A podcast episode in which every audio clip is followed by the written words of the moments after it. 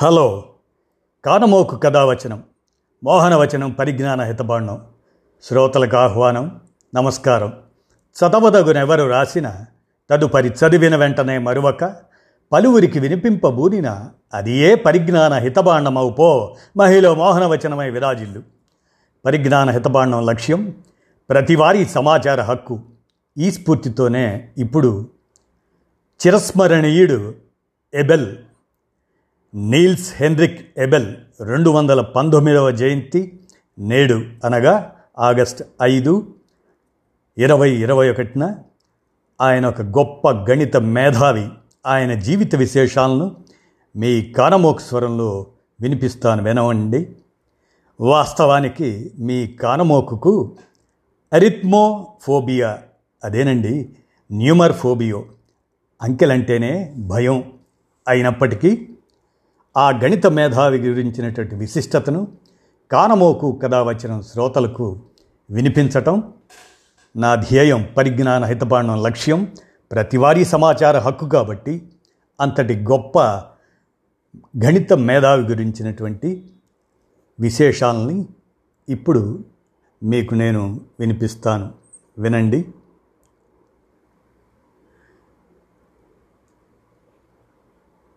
Niels Henrik Abel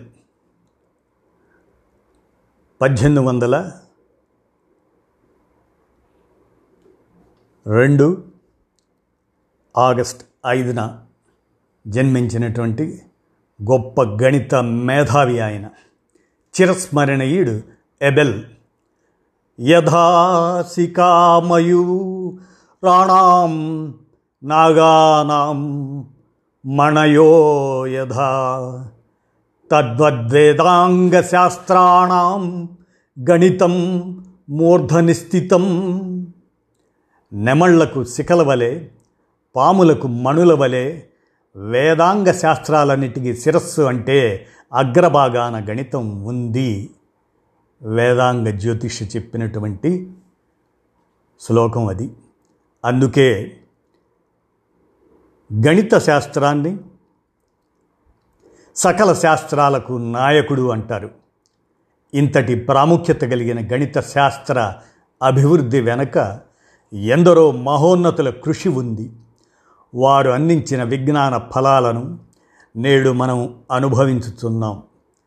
తన ఆవిష్కరణలతో ప్రపంచ గతిని మార్చివేసిన ఎబెల్ కేవలం ఇరవై ఏడు సంవత్సరాలు మాత్రమే జీవించినప్పటికీ ఆయన జన్మదినాన్ని ప్రపంచ గణిత దినోత్సవంగా జరుపుకోవటం ఆయనకు మనమిచ్చే నిజమైన నివాళి. ఆగస్ట్ ఐదు ప్రపంచ గణిత దినోత్సవం. పద్దెనిమిది వందల రెండు ఆగస్ట్ ఐదున నార్వే దేశంలో అతి బీద కుటుంబంలో జన్మించిన ఎబెల్ పూర్తి పేరు నీల్స్ హెన్రిక్ ఎబెల్.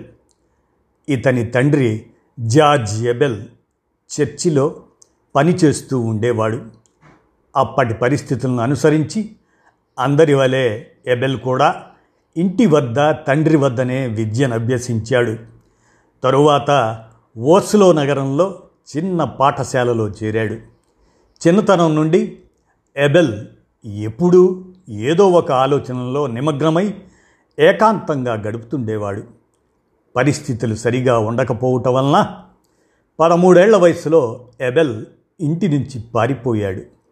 వివిధ ప్రదేశాలు తిరిగి సాధించాలనుకున్న విషయాలపై కొంత సంతృప్తితోనూ కొంత అసంతృప్తితోనూ ఒక ఉన్నత పాఠశాలలో చేరాడు. పద్దెనిమిది వందల పదిహేడవ సంవత్సరంలో అంటే ఎబెల్కి పదిహేనేళ్ళ వయసులో ఒక లెక్కల మాస్టారు అతనిలోని ప్రజ్ఞను గుర్తించారు. ఎబెల్కి ఈ ఉపాధ్యాయుడు అనేక సమస్యలు ఇచ్చి పరిష్కరించమనేవాడు. పాఠ్యాంశాలే కాకుండా ఇతర పుస్తకాలు కూడా చదవమని ప్రోత్సహించేవాడు. ఉన్నత పాఠశాలలో చదువుతున్న రోజుల్లోనే ఎబెల్ తనలోని అద్భుతమైన జ్ఞాపక శక్తిని అనన్యమైన గణిత సాధన సామర్థ్యాన్ని చూసి ఆ ఉపాధ్యాయుడు ఆశ్చర్యపోయేవాడు. ఈ ఇరువురు కలిసి యూలర్ లెగ్రాంజీ లాప్లాస్ మొదలైన వారు రాసిన గ్రంథాలను అధ్యయనం చేశారు. ఎబెల్లోని విలక్షణమైన వినూత్నమైన అఖండ మేధా సంపత్తి చిహ్నాలు ఎవరినైనా ఆశ్చర్యచకితులను చేస్తుండేది యూనివర్సిటీ లైబ్రరీలో భద్రపరచబడిన అతని నోట్ పుస్తకాలు చూస్తే ఆ కాలంలో బీజగణితంలో ఎంతో అభిరుచి ఉండేదని తెలుస్తుంది. పద్దెనిమిది వందల ఇరవైలో ఎబెల్ తండ్రి మరణించారు. ఎబెల్ కుటుంబానికి రోజులు గడవటమే కష్టమైంది. ఆ సమయంలో ఆయనకు పాఠాలు ప్రొఫెసర్లే మరి ఆయనను ఆదరించారు ఆ రోజుల్లో. పద్దెనిమిది వందల ఇరవై రెండు సంవత్సరంలో అనగా ఇరవై సంవత్సరాల వయసు కల్లా తనకు తానుగా పరిశోధనలు చేయగల స్థాయికి ఎదిగాడు. ఎబెల్ ఆ కాలంలో లభ్యమయ్యే గణిత సాహిత్యం మీద పట్టు సాధించాడు. పద్దెనిమిది వందల ఇరవై మూడులో ఎబెల్ ప్రమేయ సమీకరణాలు అనే విషయంపై మొట్టమొదటిసారిగా ఒక సైన్స్ పత్రికకు వ్యాసాన్ని రాసి ప్రపంచాన్ని అబ్బురపరిచాడు. ఎబెల్ తిరిగి మరలా ఓస్లో నగరం వచ్చి ఐదవ ఘాత సమీకరణాలను సాధించుటకు ప్రయత్నించాడు. ఈ ప్రయత్నంలో అతడు సాధారణ ఐదవ పరిమాణ సమీకరణాలను బీజగణిత పద్ధతిని సాధించడం అసాధ్యమని తెలియచేసి ప్రపంచ గణిత మేధావులను ఆశ్చర్యచకితులను చేశాడు. సుమారు మూడు వందల సంవత్సరాలుగా గణిత మేధావులను పట్టి పీడిస్తున్న ఈ బీజ గణిత సమస్యకు కేవలం ఇరవై రెండు సంవత్సరాల నార్వే దేశపు చిన్నారి ఎబెల్ అలవోకగా సమాధానమిచ్చాడు. పద్దెనిమిది వందల ఇరవై ఆరో సంవత్సరంలో ప్యారిస్ నగరం చేరుకుని ఇదే సంవత్సరం అక్టోబర్ ముప్పైన ఫ్రెంచ్ అకాడమీకి బీజగణిత ప్రమేయ సిద్ధాంతం అనే విషయంలో ఒక సుదీర్ఘ పత్రాన్ని సమర్పించి ప్రపంచ గణిత మేధావుల సరసన చేరాడు. చేతిలో చిల్లి గవ్వ కూడా లేని స్థితిలో బెర్లిన్ నగరం చేరుకున్నాడు. తన అందుబాటులో పరిశోధనకు సహకరించే పుస్తకాలు కానీ వ్యక్తులు కానీ లేనందువల్ల తన సహజ జ్ఞానం మీద ఆధారపడి ఎబెల్ ఇంతటి గొప్ప పరిశోధనలు చేశాడు. ఇంతలో ఆయనకు క్షయవ్యాధి వచ్చింది. అయినప్పటికీ జలచరములు నీటిని విడిచి ఉండలేనట్లు ఎబెల్ కూడా గణిత పరిశోధనలు మాత్రం విడువలేదు.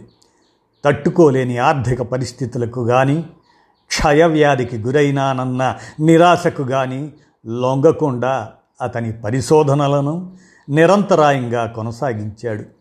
చివరకు పద్దెనిమిది వందల ఇరవై ఏడులో తిరిగి ఓసులో నగరం చేరుకొని తన ఆరోగ్యం క్షీణిస్తున్నా లెక్క చేయకుండా దీర్ఘవృత్త ప్రమేయాలు అనే విషయంలో పరిశోధనా పత్రాన్ని సమర్పించాడు. దీనికే ఫ్రెంచ్ అకాడమీ గ్రాండ్ ప్రిన్స్ అవార్డుని ఇచ్చి సత్కరించింది. సమూహం సంవృత ధర్మాలు ఎబిలియన్ సమూహం మొదలగు విషయాలను విజ్ఞాన శాస్త్ర ప్రపంచానికి అందించి చిరస్మరణీయుడైనాడు ఎబెల్. ఈ విషయాలు లేని గణిత శాస్త్ర విభాగం లేదనేది నిర్వివాదాంశం. అంతలో అనుకున్న దురదృష్టకరమైన రోజు రానే వచ్చింది. పద్దెనిమిది వందల ఇరవై తొమ్మిదిలో నమ్ముకున్న వారందరినీ శోక సముద్రంలో ముంచి అందరూ పెంచుకున్న ఆశలను త్రుంచి అశేషమైన కీర్తిని విడిచి విశిష్టమైన శాస్త్ర సంపదను మిగిల్చి విజ్ఞాన శాస్త్ర ప్రపంచమును చీకటిమయం చేసి కేవలం ఇరవై ఏడేళ్ళ లోనే పద్దెనిమిది వందల ఇరవై తొమ్మిది ఏప్రిల్ ఆరున ఎబెల్ కన్ను మూశాడు. ఎబెల్ కనుగొన్న ఫలితాలు నాటి శాస్త్రవేత్తలకు ఉపయోగపడటమే కాకుండా నేటి అత్యాధునిక రంగాల్లో విరివిగా వాడబడుతున్నవి ఎబెల్ గొప్పతనం అతని ఫలితాలు ఆధునిక శాస్త్ర రంగాల్లో వాడబడినందువలన వచ్చింది కాదు. అతని సృజనాత్మకత మేధాశక్తిని మించిన వ్యక్తి అతనికి ముందు కాలంలో కానీ తరువాత కాలంలో కానీ తారసపడకపోవడం వలన అతనికి అతనే సాటి అతనితో పోల్చదగిన వ్యక్తి మరొకరు లేరు. నిజంగా ప్రపంచం గర్వించదగ్గ ముద్దు బిడ్డ నీల్స్ హెన్రిక్ ఎబెల్ ప్రపంచానికి అసాధ్యముగా పరిణమించి మానవ మేధస్సుకు సవాళ్ళుగా మిగిలిన అనేక గణిత శాస్త్ర సమస్యలను అలవోకగా సాధించిన వ్యక్తి ఎబెల్ జీవితం మాత్రం చివరకు ఒక అసంపూర్ణ సమాధానంగా అర్ధాంతరంగా ముగిసింది. ఎబెల్ జీవితమంతా త్రుటిలో జరిగిపోయినట్లు అనిపిస్తుంది. అతను ఉల్కలాగా ప్రత్యక్షమై అంతలోనే మాయమయ్యాడు. మరి మరో ఎబెల్ వచ్చేది ఎన్నడో?